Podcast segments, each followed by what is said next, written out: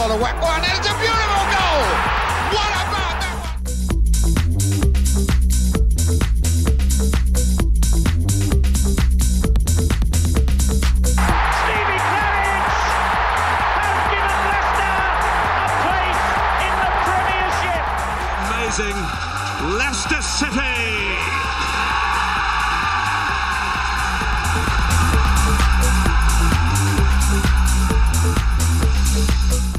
wins on the bounce for City, securing their place in the top four. Saints on the horizon, we know we can beat them. Kelechi still on fire. In association with footballkitmarket.com, it's for Fox's sake.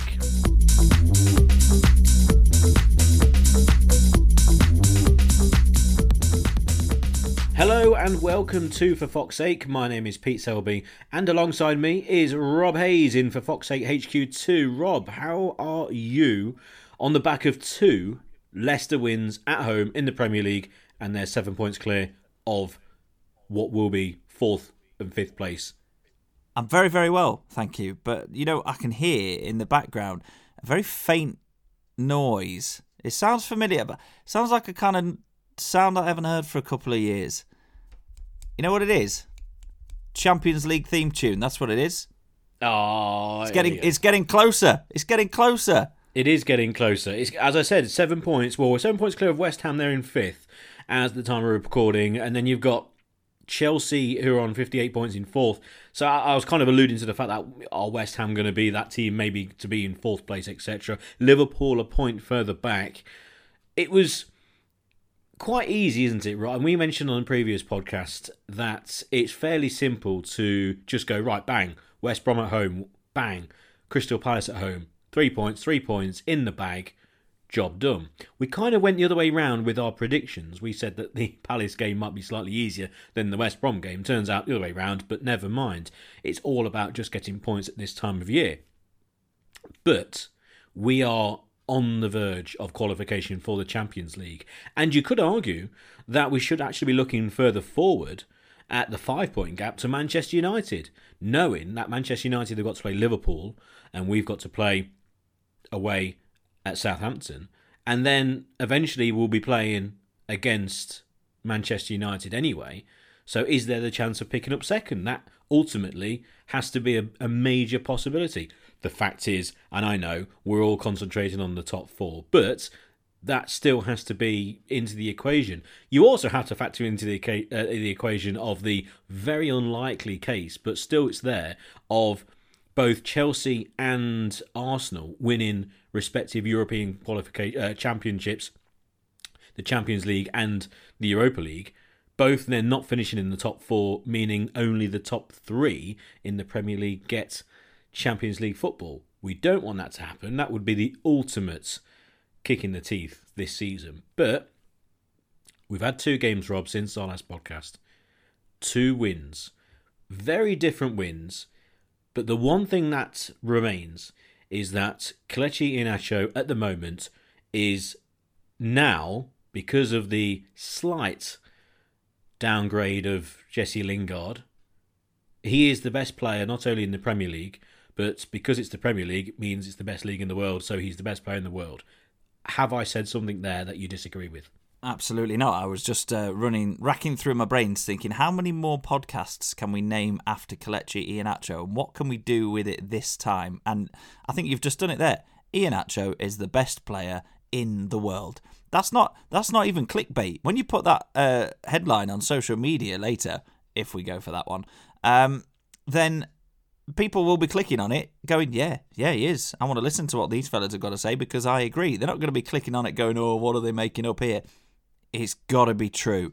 He just cannot stop scoring. It, and and and I think what's pleasing is Brendan Rodgers isn't blowing too much smoke up his backside. He's saying after the West Brom game, for example, uh, yes, Iheanacho obviously made made contributions as he as he al- as he has done pretty much every game since he's been in the team, but he kept giving the ball away too often, and he's got a lot of his game to improve. So what does Iheanacho come out and do um, in the very next game against Palace? He gets himself an assist with a nicely weighted um, pass into the path of Castagne, and then he scores an absolute blinder.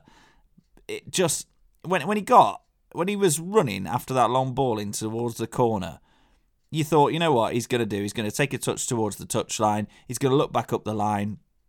He's going to come back up the line to whoever was playing wing back at the time. He's going to go back to the centre backs and we're going to recycle possession.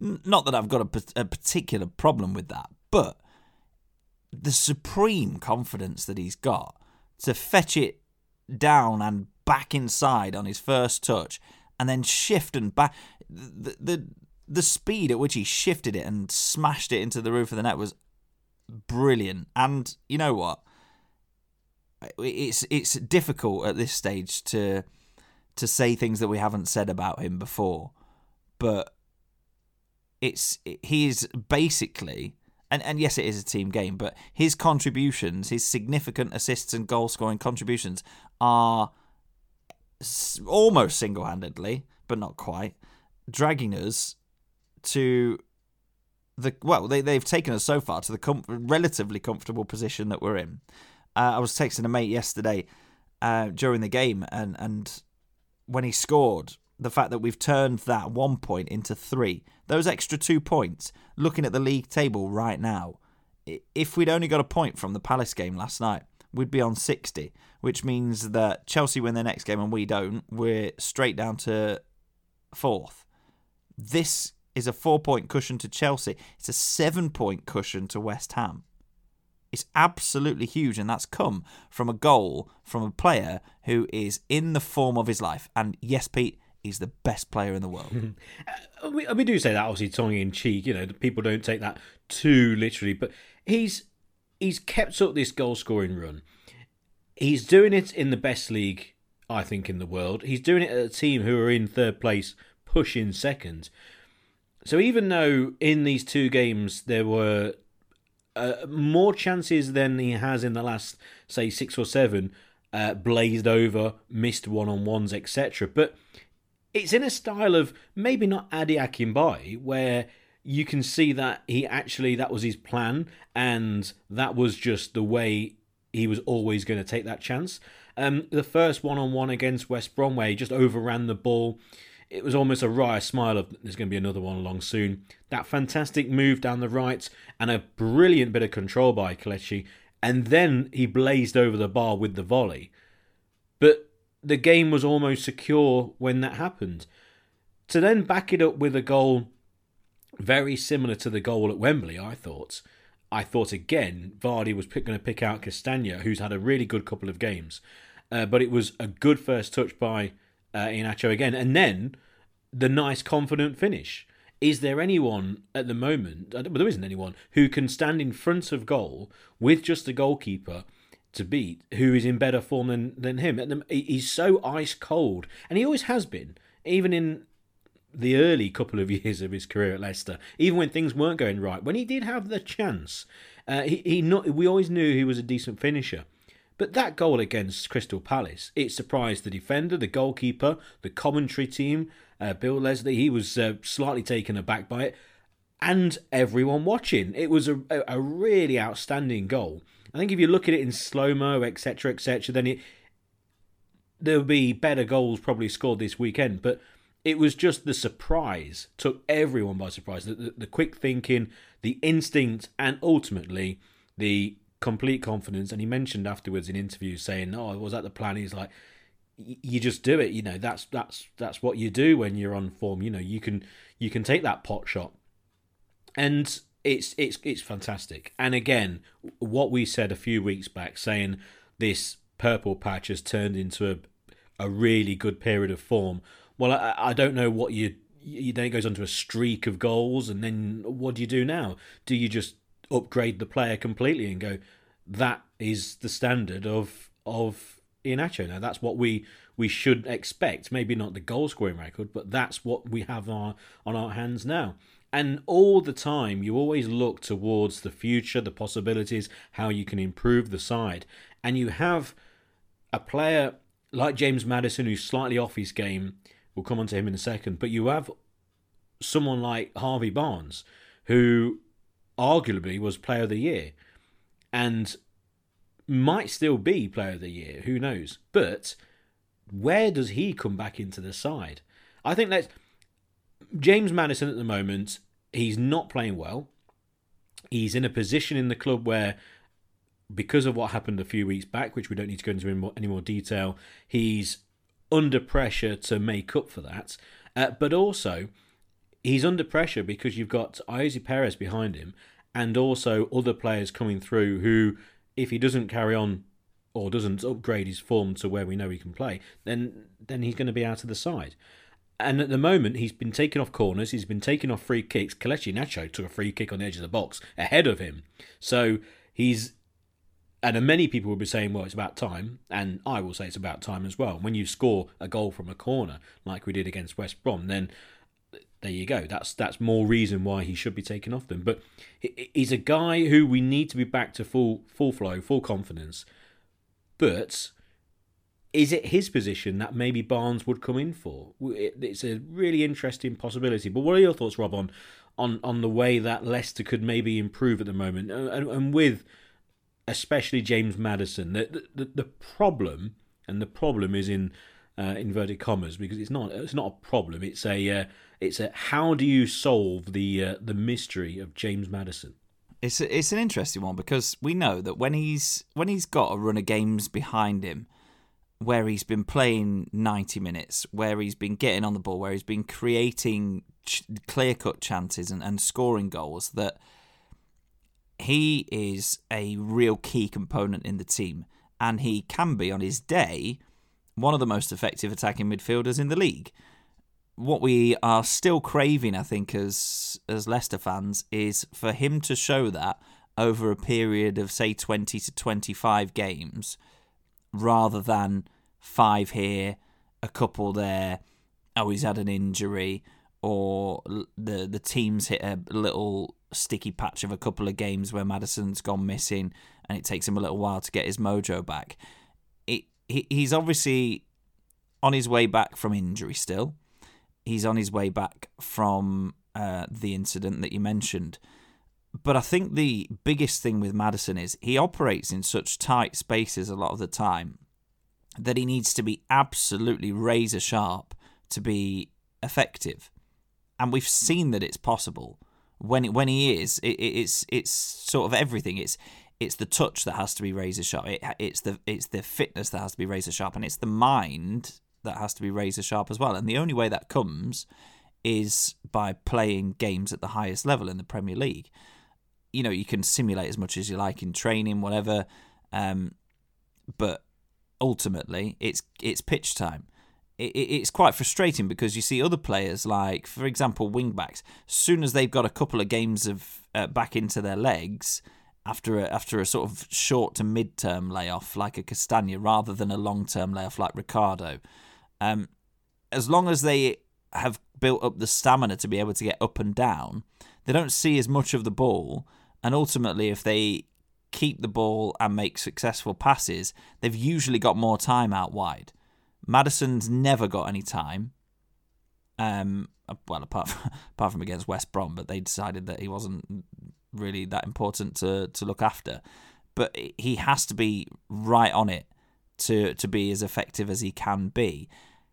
The other issue there is that you can't even tuck him into a position where he might get a bit more time to blood him back in because regardless of what he says himself, I don't see him as a number eight. I don't think that he is capable of playing proper central midfield. He leaves you lacking when he's playing on uh, out wide. Uh, you know, in in the times this season uh, and last where we've played a sort of supporting attacking three behind a, a sole striker, you you lose the width he he can't get up and down the wing as much as you need him to. So he's not very versatile, is what I'm saying. He takes a while to get back to his top level. So ultimately, if you could find a way to fit somebody in like Barnes into this kind of system, then James Maddison will quite possibly be a bit of a casualty and and that's kind of like a, a catch 22 really because then if you take if if somebody's starting ahead of him not necessarily exactly in the same position as him but you know, say that the other 10 shirts have, have, are pretty much nailed on and the 11th one is picked up by somebody else other than Maddison. And that requires a little tweak of the system, possibly. Your problem then is that you don't get the minutes into Maddison's legs to get him back up to the level where he can be as effective as he can. So I can understand why he needs to start games and play 60, 70 minutes at the minute. I think he's gone from 60 to 70, hasn't he, in the last couple of games ish. Uh, so maybe he's got 90 minutes in him uh, come Friday night, but it's uh, it's it's a bit of a dilemma because he's wearing the number 10 shirt for Leicester. He was talked about as being on the brink of the England squad. He is that flair player, that that one that people identify as somebody who can make something happen, but right now he, it's not really happening. And I'm not saying we're carrying him, but Leicester City is a squad, it's a team that he doesn't get an automatic place in. Yeah, I, am not saying at the moment that it's something that's going to happen anytime this season. In fact, to be perfectly honest, when you look at Harvey Barnes and he's nowhere near coming off the bench, he's nowhere near starting for Leicester. So this is a, a conundrum which, when you've just won two games on the bounce and you're in a position where Leicester are, when you're on a Leicester City podcast, you can talk about these next season issues and look forward to it. It's the, it's the, it is the selection dilemma that a lot of fans are talking about. Where would Barnes come into this side? Is Kelechi Iheanacho now a absolute nailed on striker? Yes, he is. Is he a nailed on start, starter for Leicester? Yes, he is. That's all been that's all been answered. That was the question three or four weeks ago. The the problem now is what would happen if Barnes is fully fit. I would still go as far as saying if with the two players, Barnes and Maddison, I think there is still an awful lot more there with Harvey Barnes as a player. His, his size, his, his physicality, and I've said before, say it again.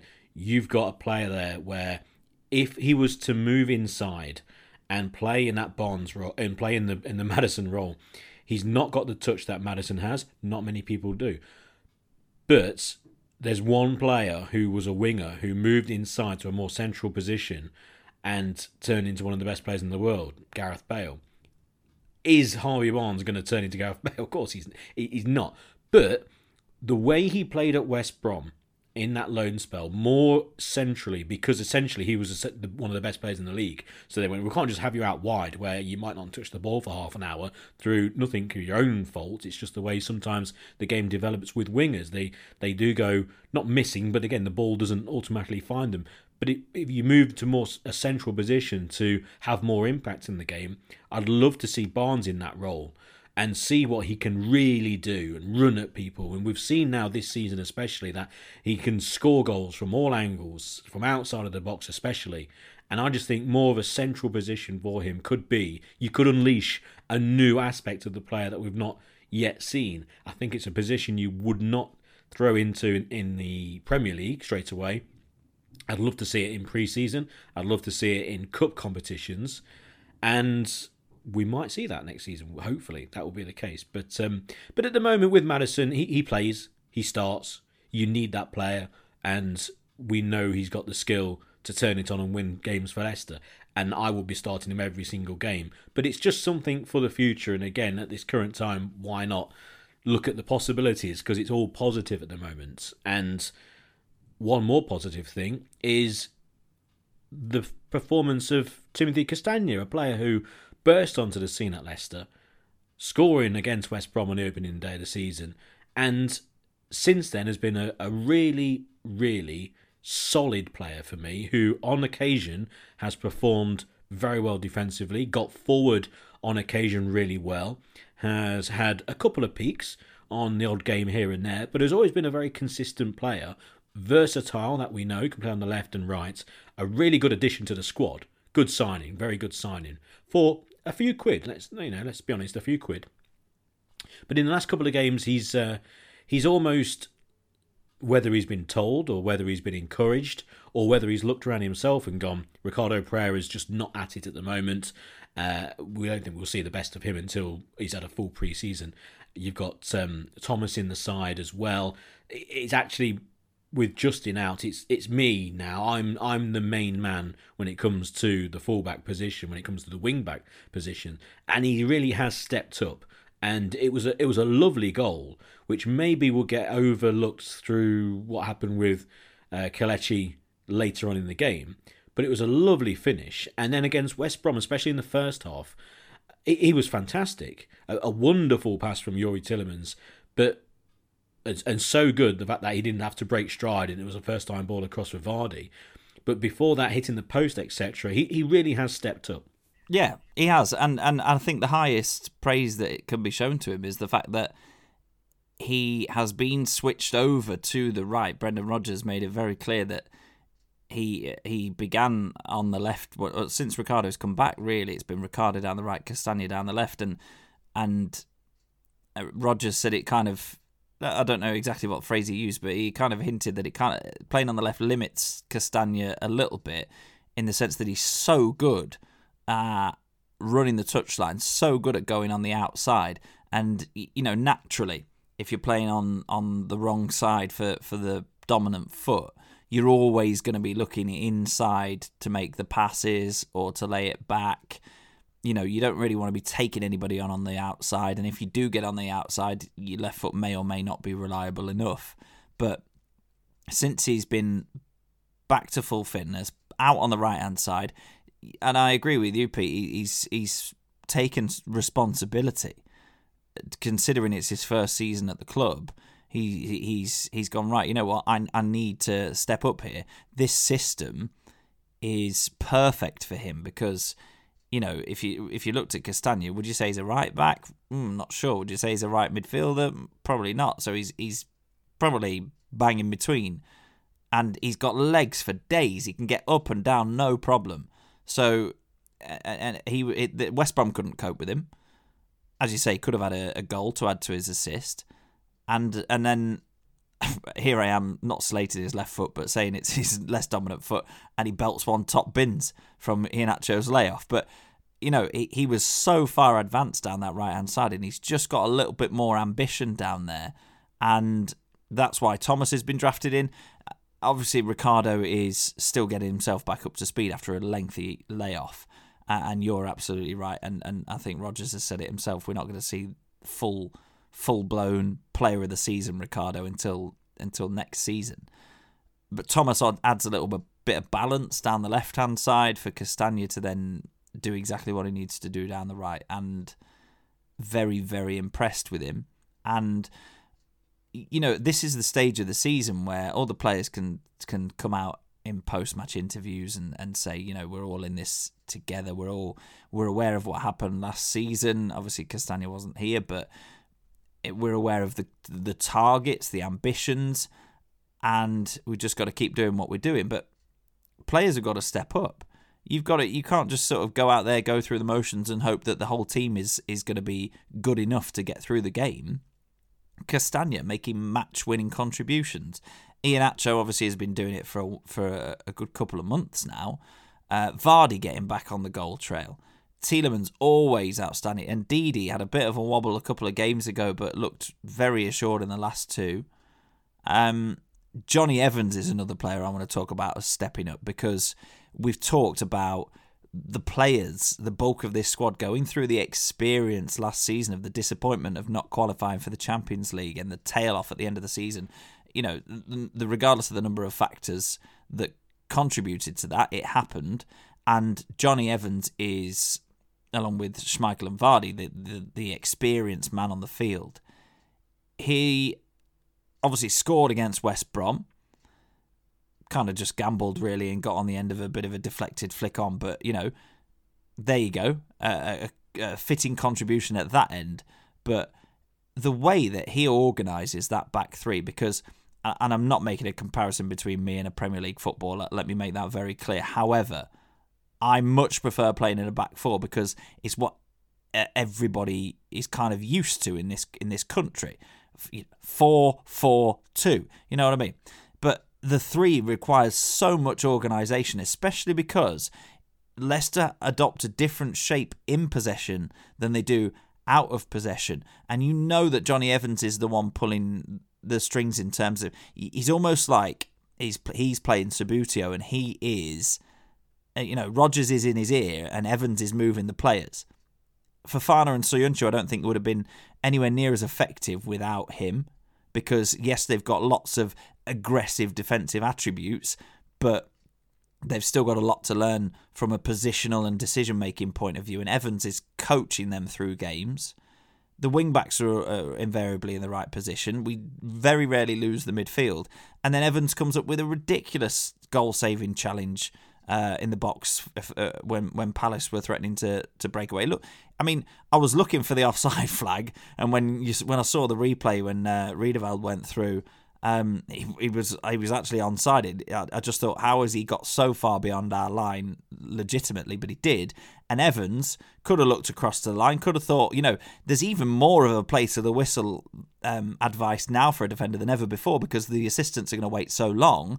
He's not waited. He has absolutely bust a gut to get back there and put in a, a challenge that, you know, could have Palace could have scored that, won the game and I know it's all ifs, coulds, would, shoulda, whatever, but that's that is the difference. He's got a goal in the West Brom game to have a positive impact at that end, and that goal saving challenge is his contribution at the other end. I don't think he can be underestimated, and this is the time when those players need to make that extra step up and show their worth, and we we're getting it from the Leicester players, and it's it is so so pleasing to see. It's not just the team sort of inching towards the line. It's players stepping up and wanting to be counted. That was the frustrating thing with last season when it all went horribly wrong towards the end of the season. You're screaming at the TV, shouting, "Well, come on! There's only three or four games to go. You've got to give absolutely everything." And at the moment, those individual pieces of brilliance, whether it's scoring goals or assisting from midfield with a lovely through ball, or making a, a tremendous goal saving tackle, the way he followed the man rather than the ball to say, well, Schmeichel, you can deal with that, and if he does square it, which there's every chance he will, I'm gonna, I'll be able to get this guy.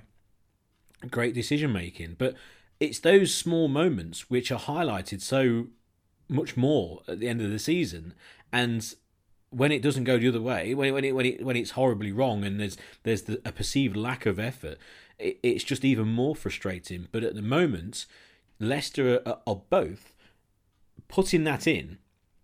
So the full effort, the performances, the individual moments, whether at one end or the other, and they also are doing it in a style of patience, not changing the system quickly, not believing the process and all that Brendan Rodgers says.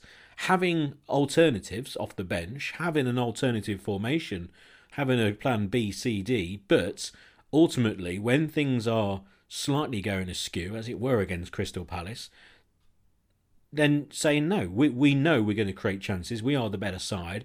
Let's just carry on, carry on, and eventually we'll get what we deserve, or we'll end up creating chances, and then it's up to whoever at the other end to. And at the moment, they're flying in, and that's the the good thing for me. It's these individual moments combined with the team ethic and also the style of play. It's not a panic stations just to start booting the ball forward. Um, although if you've got Chris Wood up front, maybe that's the one thing you want to do because he can't stop scoring either. It's uh, it's really pleasing to see. It's fantastic. And Jonny Evans has been really good last couple of games. A word for Wesley Fofana. We all know that uh, it's Ramadan and he's uh, he's fasting at the moment, and it's the 34th minute, wasn't it, where him and Kouyaté on uh, on Palace's side, they could then have some energy bars or drinks or whatever, uh, which was all pre-planned and that. Fine, yeah, you know what you're going to do. Um, and it's just it's a little bit of a shame at the moment. Actually, no, is it a shame? I was trying to work out whether it's a, a shame or whether it's a, a good or a bad thing that we're playing in the evening on Monday and then in the evening on on Friday.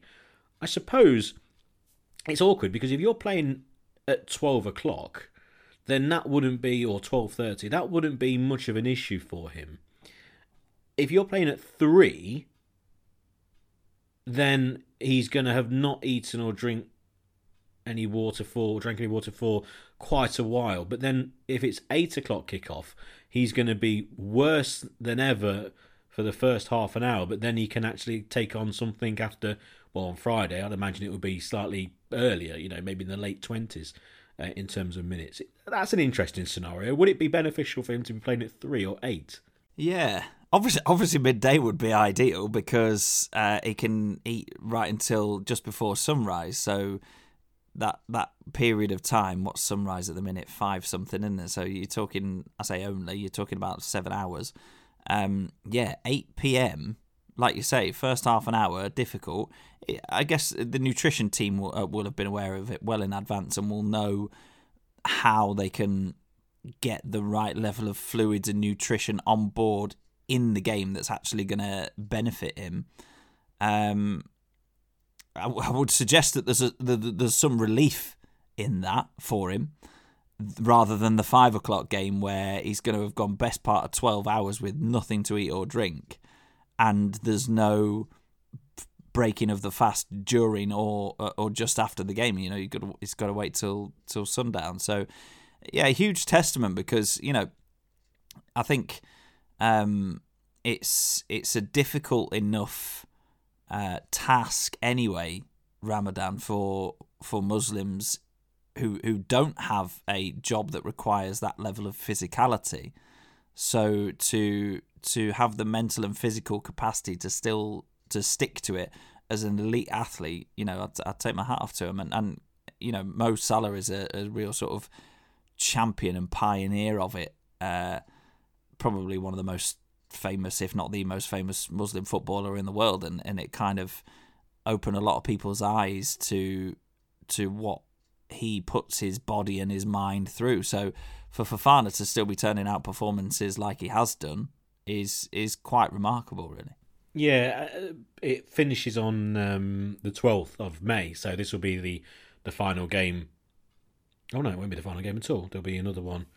Yeah, that'd be completely wrong, wouldn't it? You've got uh, up and coming fixtures, as we know, against Southampton. So there will be the Newcastle game and the Manchester United game, which is on the 11th. So there's actually three more games um, that Fofana will have to be uh, taking those precautions. When you mentioned about um, the nutrition side of things and the, the team at Leicester, I, I wonder what what they could do.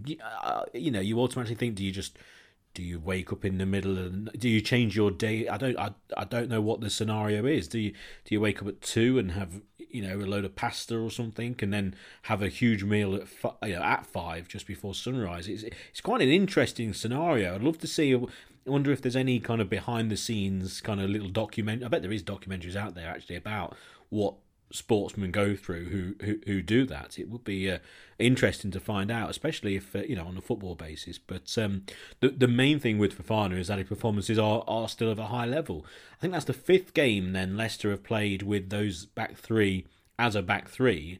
You would pick as the first choice back three at the football club, uh, and a couple of goals conceded in those. And it, again, as a three, they just work so well because of their individual attributes. Your leader in the centre, your Jonny Evans, with legs either side. You got the pure aggression, hard as nails, the granite from Turkey, Soyuncu, and then you've got Wesley Fofana, the the the wonder kid for thirty million quid who's on everyone's radar, it seems, who's got a lot to learn in the game, but likes to pass the ball, go forward, etc., etc. Always got a mistake in him, yeah, but you know what? What a player! It's a really nice balance to that back line. In fact, all the way through the side, it, it, it's just at the moment, it's really well balanced. Everyone's playing to a, such a high standard, and you're going to go into a next game against Southampton full of confidence. Southampton have been playing games unlike, say, Crystal Palace, who had 16 days off until they played Leicester. And Leicester, you go from Thursday nights to Monday nights to Friday nights on the back of an FA Cup semi final against Southampton. So it's going to be a quick turnaround. It's uh, slightly awkward that we do have this. It would be nice if the game was actually on Sunday or something. But uh, but no, it's going to be Monday to, to Friday. But if you're ever going to do that, why not do it on the back of an FA Cup semi final win and two games in the Premier League that you've won at home?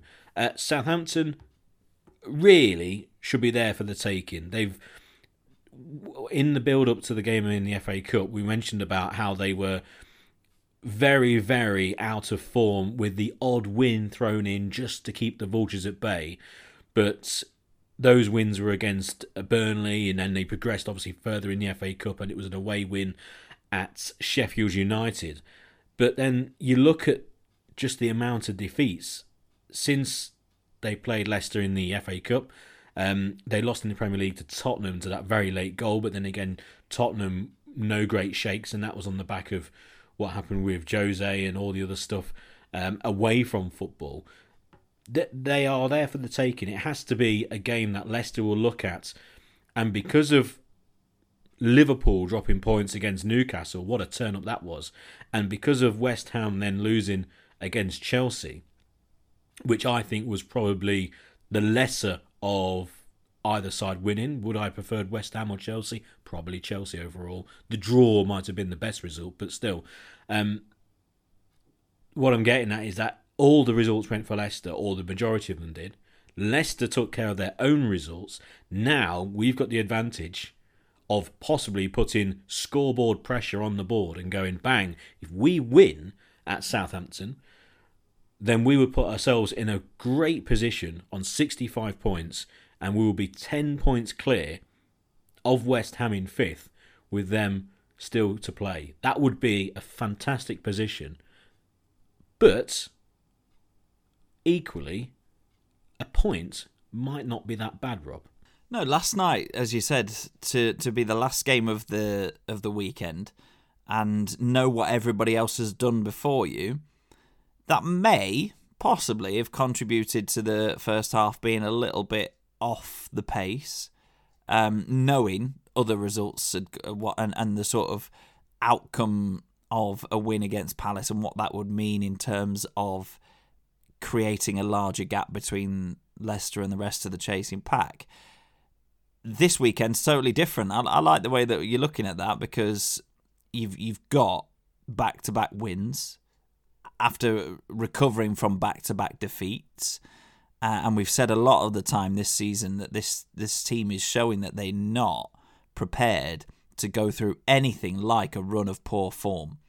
There's you know there's I, I haven't looked exactly through every single fixture, but I can't recall a time when Leicester have failed to win in say four or maybe five games. So they're not they're not ever stuck in a patch of bad form because they've got the ability to wrestle themselves back out of it. So to do that off the back of back-to-back Premier League defeats, to get back-to-back Premier League wins, this one in particular against Palace, uh, which required a bit of guts and, and it required an improvement in the second half, knowing what everybody else had done. Great. Friday then, you put that further distance between because you know people can say, look, yeah, Leicester um, move up on Friday night, say we win um, against Southampton, Leicester up to sixty-five points, ten points clear of fifth place, but they've got a game in hand. Yes, they have, but they've they've got to make those points up again to reduce the gap to what it was before, and ultimately. If the if Leicester win and West Ham win, say, and that gap remains the same, that's the same size seven point gap with only four games to play and the closer you get to the finish line with that gap the same, the the stronger a position you're in. Friday night, batter Southampton, who are dead and buried in terms of their season. There's there's no point in. I mean, I mean, I said this against about Palace, and we just scraped through two one. But you know, Southampton are they're not they're not very good at the moment. Um, beat them Friday night. There you go, everybody else. Match that. And, you know, Manchester United uh, are possibly, probably looking over their shoulders. I mean, would they really care whether they finish second or third?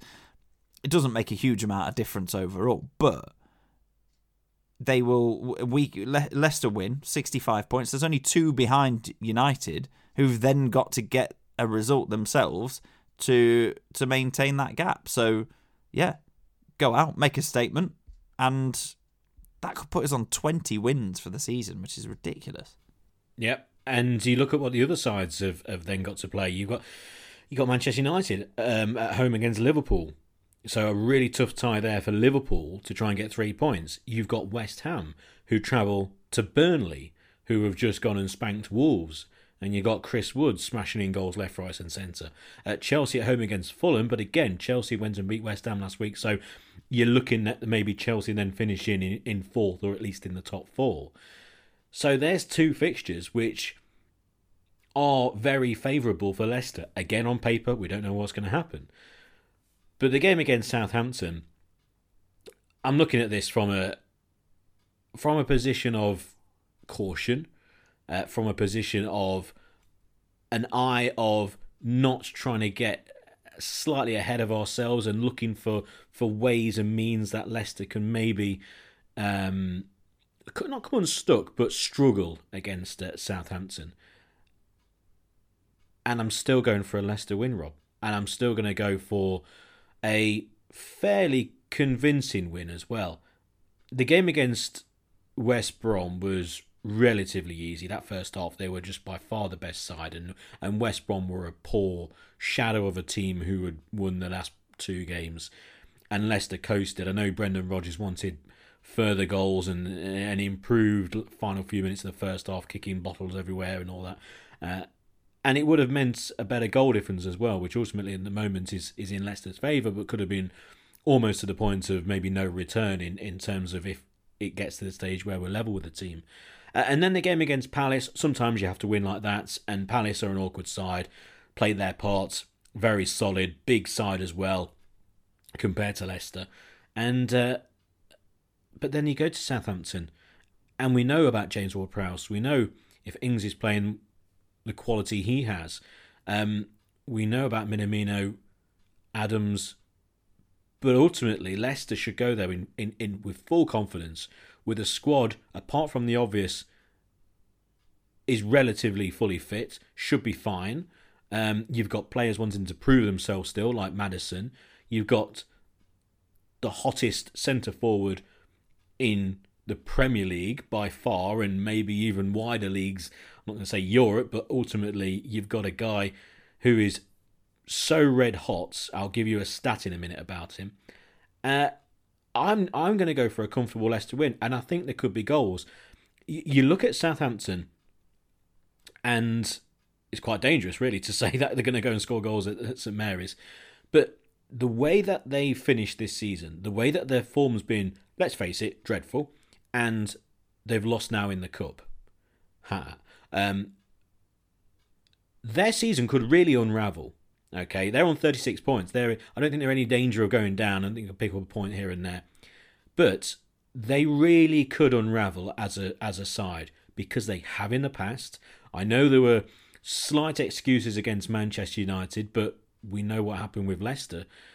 I I think that this, if Leicester start well, it could really roll for them at St Mary's, and I'm going to go for a three 0 win which is quite. And I don't think I reckon Rob, you would be quite surprised at that. I thought you might. Pete's going to go one 0 or something. I'm going to go three 0 I'm confident in our back line to keep a clean sheet against them. I'm confident about our forward scoring. It's got Vardy written all over it this game for me. I'm going to go for 3 0 Leicester and maybe the second half to be the half that they really kick home their advantage. But I wouldn't be surprised if the game starts to slightly unravel for Southampton in the ways that it has done in the past. I would absolutely, very, very happily take a 3 0. Uh, I'm just looking at the at the goals conceded, and Southampton's is actually the second worst in the entire division, only behind West Brom. Southampton have conceded 58 goals this season. West Brom have conceded 64. Southampton have conceded more goals than Fulham, than Newcastle, than Sheffield United. They're very leaky, aren't they? Um, and and you know what? I was thinking, we're at the stage of the season where things will naturally get a bit more tense. So uh, unfortunately, the, the pessimist in in me is is saying you're probably going to get a few more tight run games like the Palace game than you are the 3 0 cruise through the West Brom kind of game. So I would love, and I admire your optimism for the 3 uh, for the 3 0. I um so if you're matching the West Brom result for 3 0, I'm going to match the Palace result and go for another 2 1. I think we'll win. Uh, I think we've got too much for them. I don't think those those people that are trying to make a storyline out of Southampton after revenge for the for the FA Cup defeat, I don't think that's got legs because I I really don't see enough character in the Southampton team to to even understand the feeling of revenge at the moment. To be honest with you, uh, I think it's just going to be a game of football where Leicester are going to have too much for Southampton uh, and win two one. That's what I'm going for. There we go, two one. 3 0 for me. What about for you? If you want to let us know your prediction, get in contact at FFS Pod for Fox 8 Podcast on Twitter or via the Facebook group. Find us on Facebook, just type in for Fox 8 Podcast and you can find us on there as well. Let us know what your score prediction is and make sure you do get involved with the uh, three word review, which we like to do a three word review the, on the last game of if there's a double game week uh, purely because it's the more recent one and uh, and depends on what happens in the first game. Leicester could lose the first game and then win the second, and you want to be a bit more buoyant. But uh, we asked people again, what was the three word review? And we've got. Uh, Timothy Ham and Eggs with three more wins. Uh, we've got two more wins from Ollie's. Slight difference in opinion there. Imperious second half. Uh, we've also got a massive nervy victory uh, we've also got, uh, let's have a look here. So this is the Palace game. Uh, pick that out. Obviously about Kelechi's wonder goal. Here's Jonny Evans. Champions League closer. Jonny Evans tackle. Kelechi is ridiculous. All these coming through on Facebook. Oh, that was on Twitter. Sorry, on Facebook now. Let's uh, switch over to the old Facebook. Takes a couple of seconds. And we've got a few on here. We've got. Uh, let's find them out on here. Speak amongst yourselves. Uh, three more points, three more wins. So there we go, all pretty much along the same kind of wavelength, which ultimately was the case, wasn't it? Because of uh, of what was a, a a very satisfying win again in, in slightly difficult circumstances. Sometimes football just doesn't go the way that you hope, and you don't get an easy 3 0 every week, like you just said. Uh, back to the game against West Brom, though, so these will be slightly more buoyant with Vardy drought over, uh, Leicester City rollers, bye bye baggies, perfectly professional performance, Jonny Evans masterclass. So you can really say that about either game there. Uh, professional job done, another step forward. Uh, plenty more coming through as well. Uh, we've got uh, Castagne's favourite opposition, uh, obviously scoring the first uh, goal of the season against them. Perfectly professional performance and four points clear, but of course, four points is now turned into seven points. Uh, Rob, um, the thing I, I, was I was just mentioning there in relation to um, what and this this might not be incredibly accurate, but it's roughly right because um, because I think it is. Uh, what happened in relation to Leicester forwards for the first time before the match for I think well over six years. I'm thinking maybe six and a half years. What was what happened for the first time.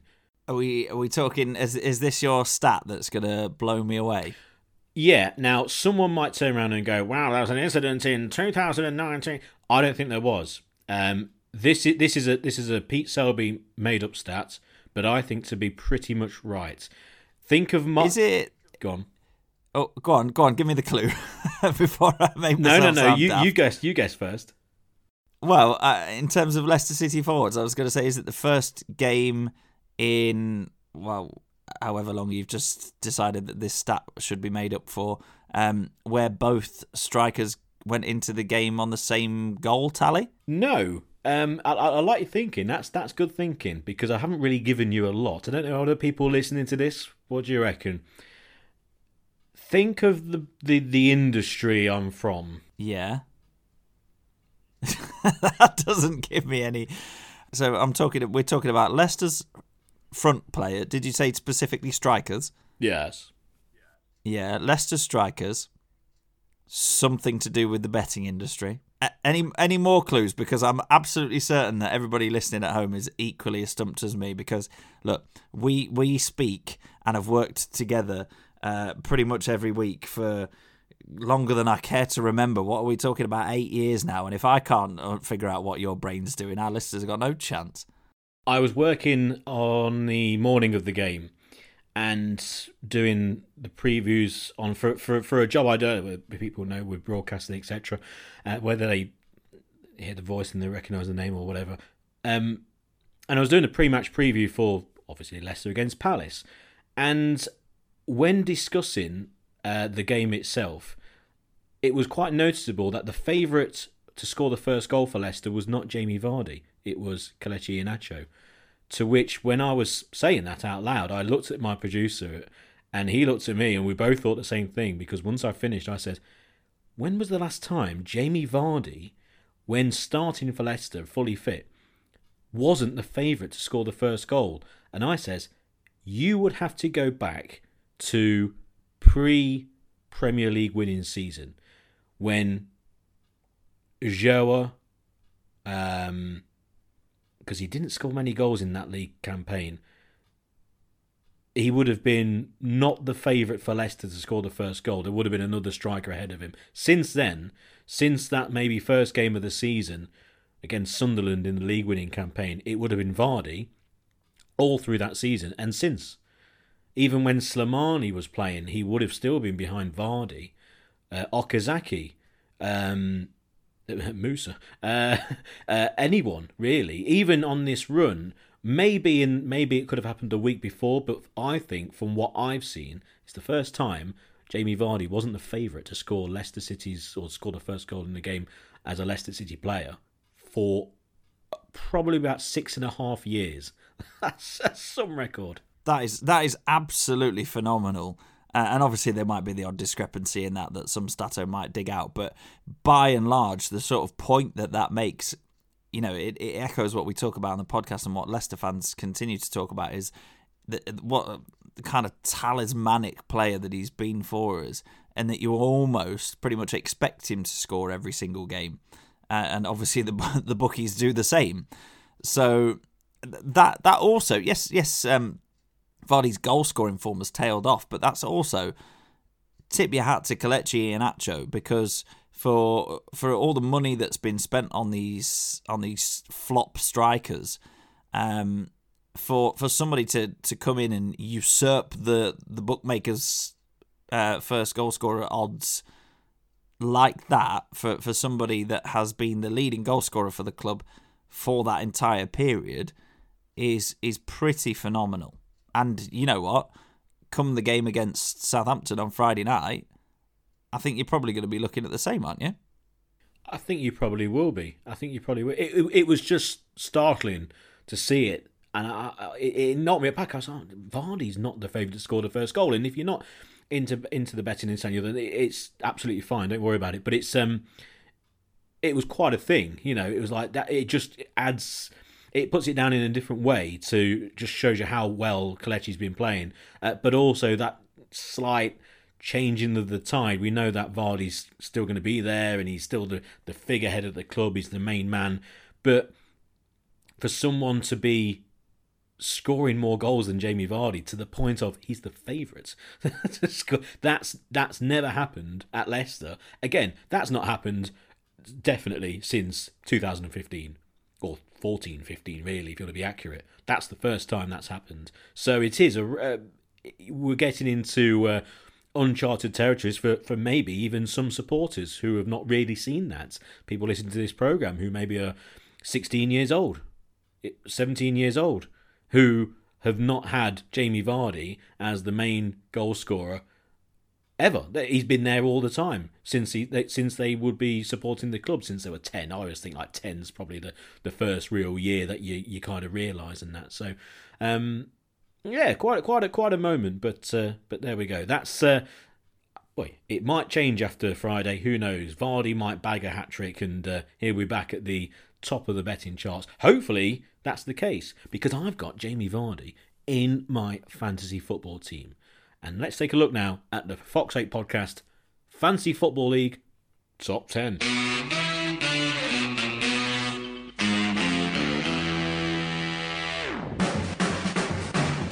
Okay, then in 10th place, up into 10th place, 2,046 points, we've got FC Vladovich Barbers, Steve Curtin. Down into 9th place, Gareth Bell, Bulldogs Forever, 2,047 points. Uh, down into 8th place, a win by VARD, George Escott with 2,048 points, so only two points between those three. Uh, up into 7th place, uh, Matt Foister with uh, Foistrons, uh, 2,050 points. No change in sixth place, Ben Melbourne, 2,075 points, Vini Vidi Vardy. No change in fifth place, uh, Tyler Hunya with Team Lau, 2,080 points. No change in fourth place, Luke Taylor, Taylor Made, 2,114 points. Down into third place, Humza Yazdani, FC Mordor, 2,129 points. Up into second place, Joe Healy, Les Dennis, 2,133 points. And in front, Sam Lau still on 2,185 points.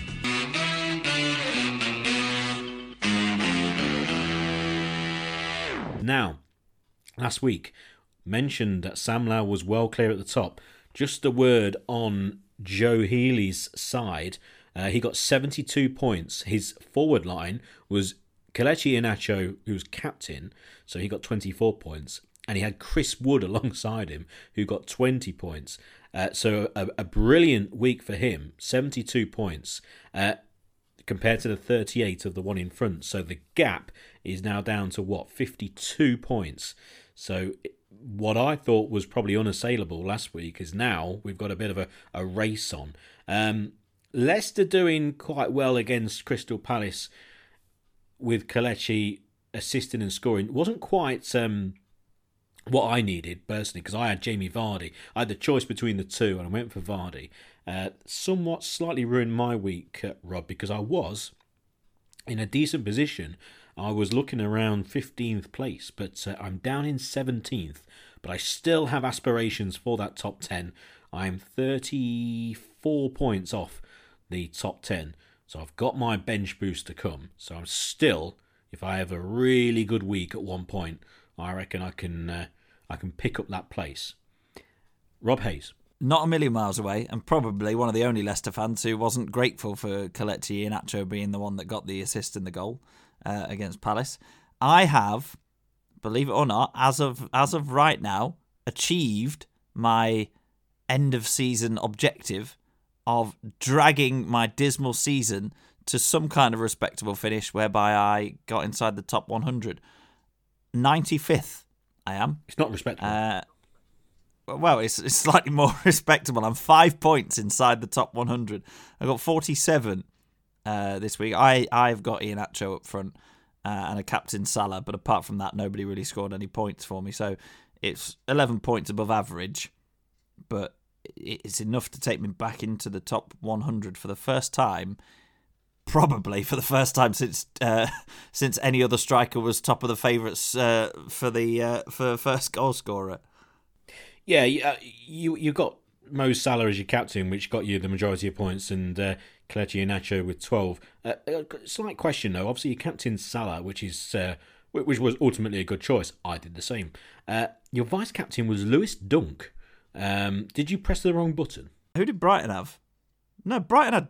Who did Brighton have at the weekend? Sheffield United, wasn't it? Yes. Well, yeah. I mean, Sheffield United don't score goals, so I was just backing him, banking him for a clean sheet in case Salah didn't play.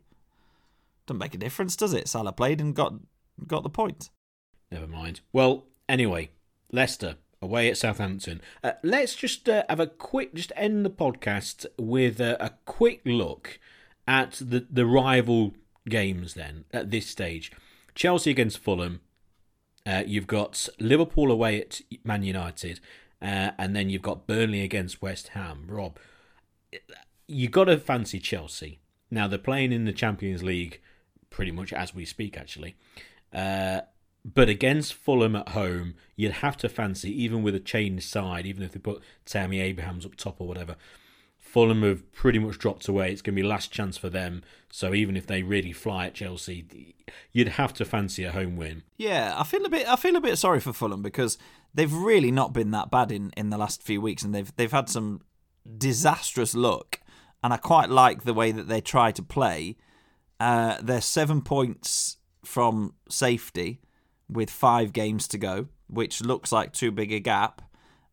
You know, uh, so if they go all out for a win, then then the floodgates could open. Although Chelsea don't particularly score that many goals, but yeah, I can't see Fulham scoring against Chelsea because Chelsea's defense have been absolutely like basically unbeatable under Thomas Tuchel, apart from that freak game against West Brom. So yeah, I can't see Chelsea slipping up there, to be honest. And then you look at United against Liverpool, big game, regardless of where the teams are in the Premier League. The, the Liverpool collapse against Newcastle was quite easy to predict when watching the game. The last ten minutes, they they just they collapsed um, mentally, physically. They were just out on their feet, and I know Newcastle had that goal disallowed for for for handball, but it just looked like they were going to score, and uh, it was no surprise that they scored, even though it was like the ninety fourth minute. Fantastic for Leicester.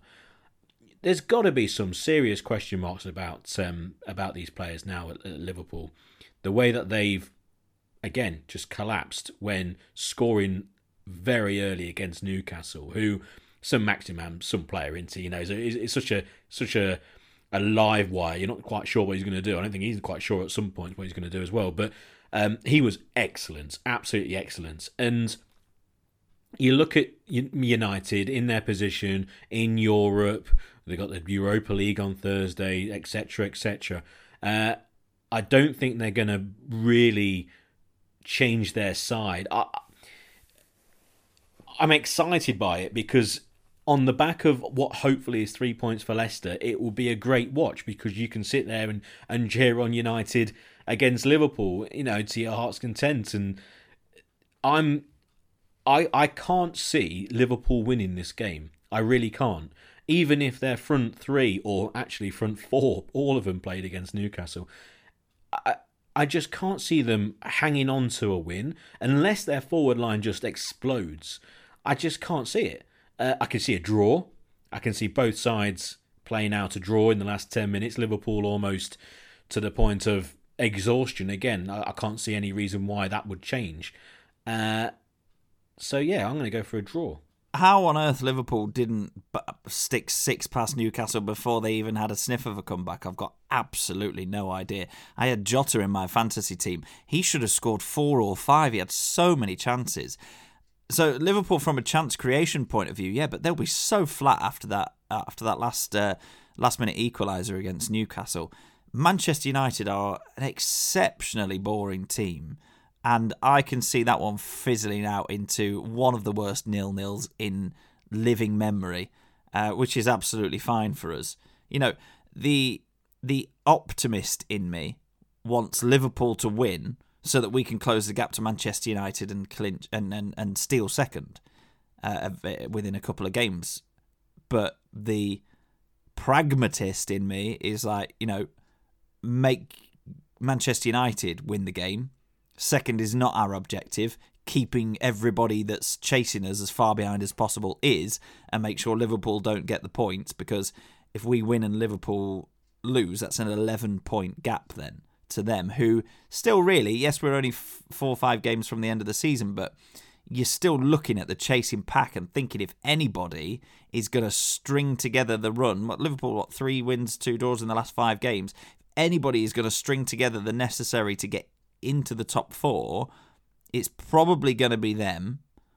So put as much distance between us as possible. But yeah, I really can't see it being a very good game at all. I'm going to go nil nil. And then the final game is Burnley against West Ham. Not a place you really want to go, is it? Turf Moor after they've got their, um, you know, their tails up after a win against Wolves, uh, thrashed them. And our, and our old friend Chris Wood with a, with a hat trick and an assist. There's your fancy captain if you wanted someone. Uh, it that's a difficult place to go. I know they've got uh, Jay Lings, Lingardinho, or whatever you want to call him, but they are missing Declan Rice. Whether Antonio's back, it's it's they've got a good run of fixtures. West Ham before now and the end of the season. In fact, they've got a nice set of fixtures, uh, but I don't think that's necessarily any help or, or, or hindrance, if you know what I mean, with West Ham. I think whatever West Ham, if West Ham play really well with their best players on the field, uh, they could beat anyone in the league, and they have done. I just think West Ham will probably falter regardless of who they play against, as long as the team they're playing against actually is putting the full effort in and not got half an eye on the Dubai beach. So I'm thinking Burnley are exactly that sort of side. This is going to be a really tough tie. I, th- I think maybe a draw. Uh, Burnley, if I had to pick t- someone to win, I'd go for Burnley. But I think I'm going to go for, for another draw here, but not the sort of game I think uh, David Moyes wanted. No, it's not. West Ham on the back of two consecutive defeats. Burnley, yes, they lost three in a row before before smashing Wolves, but and and yes, they're virtually safe, but tails up, one more win to be pretty much mathematically secure. They'll be up for it. It's not the kind of team like we discussed uh, about like Palace or Southampton. Although Southampton are on the same points tally as Burnley, I think you know Burnley have always, if they've got nothing else, they've got some resilience, they've got graft, they've got work ethic, and West Ham have got the same. So it could be an interesting clash between two very physical, hard-working teams.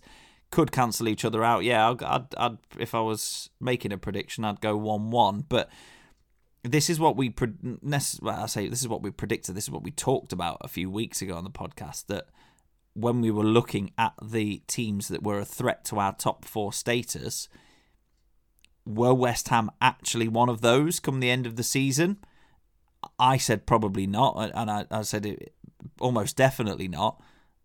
And is this the the sign that things are beginning to tail off and their race is kind of run? Couple of key players out, back to back defeats you know they could if they if they lose at the weekend and, and other results uh, go other ways that they could slide down then to seventh. So it's uh, it it could be the beginning of the end of the the top four dream for West Ham, um, and I still think the the team to look at is Liverpool. So you know, but if Burnley could do us a favour, bag themselves the, the three points they need to stay in the division, end effectively end West Ham's charge for a top four place. It's one less opponent to keep behind you, isn't it? It is that, and and hopefully that's the case. This time next week, we really could be in that box position. We could be on the back of a win against Southampton. We could be on the back of Liverpool dropping points, or West Ham, or both, uh, even Chelsea as well, if you want to. But it could be the case that this time next week we're looking forward to a game against Newcastle at home, and you could arguably say a win would secure Leicester top four unless something really, really dramatic happens. That could easily be the case. Hopefully, that's the case, and hopefully, you listen to the podcast as well when we do bring you the podcast next week, and that is what's happened. Now, just a little word about next week, Rob. I'm not entirely sure what the scenario is with regards to us doing the podcast next week because I've got um, a bit of travel and this and the other with work and stuff. So whether we're going to do it or not, not entirely sure. So make sure you stick to the old social media. We'll let you know what the case is. Just looking ahead, the week after, uh, we have games against Manchester United away on the Tuesday night. So it could well be that after the Tuesday, uh, uh, we could be then doing the podcast uh, to review those two games and obviously then look forward to the FA Cup final. That could well be the case. But we'll let you all know. And if one does drop into your podcast listening app of choice, then do make sure you give us a listen and also rate and review, as many podcasts say, because it really does help us. So if you go onto the podcast listening app of choice, uh, whether it's Spotify, iTunes, whatever, uh, make sure you give us a star rating. Five would be nice. Again, it does help towards the podcast. That's it. If you want to get in contact with us, social media at FFS Pod when it comes to Twitter, for Fox 8 Podcast when it comes to Facebook, and if you want to email us for any reason whatsoever, then it's for fox8podcast at gmail.com. Anything else, Rob? Absolutely not. No, but we do like to hear from you, so get in touch. Yes, get in touch. Let me know that I was wrong with my stat about Kelechi Iheanacho, and let us know if you think that we were wrong, maybe with our predictions. What do you think? Let us know, and then we can uh, maybe pick out one or two. Hopefully that we're right, and uh, and maybe actually start something for we could look at next year with regards to uh, having a bit of a, a predictor league. Something. Uh, what about that, Rob? A predictor league. Maybe you could come last in that.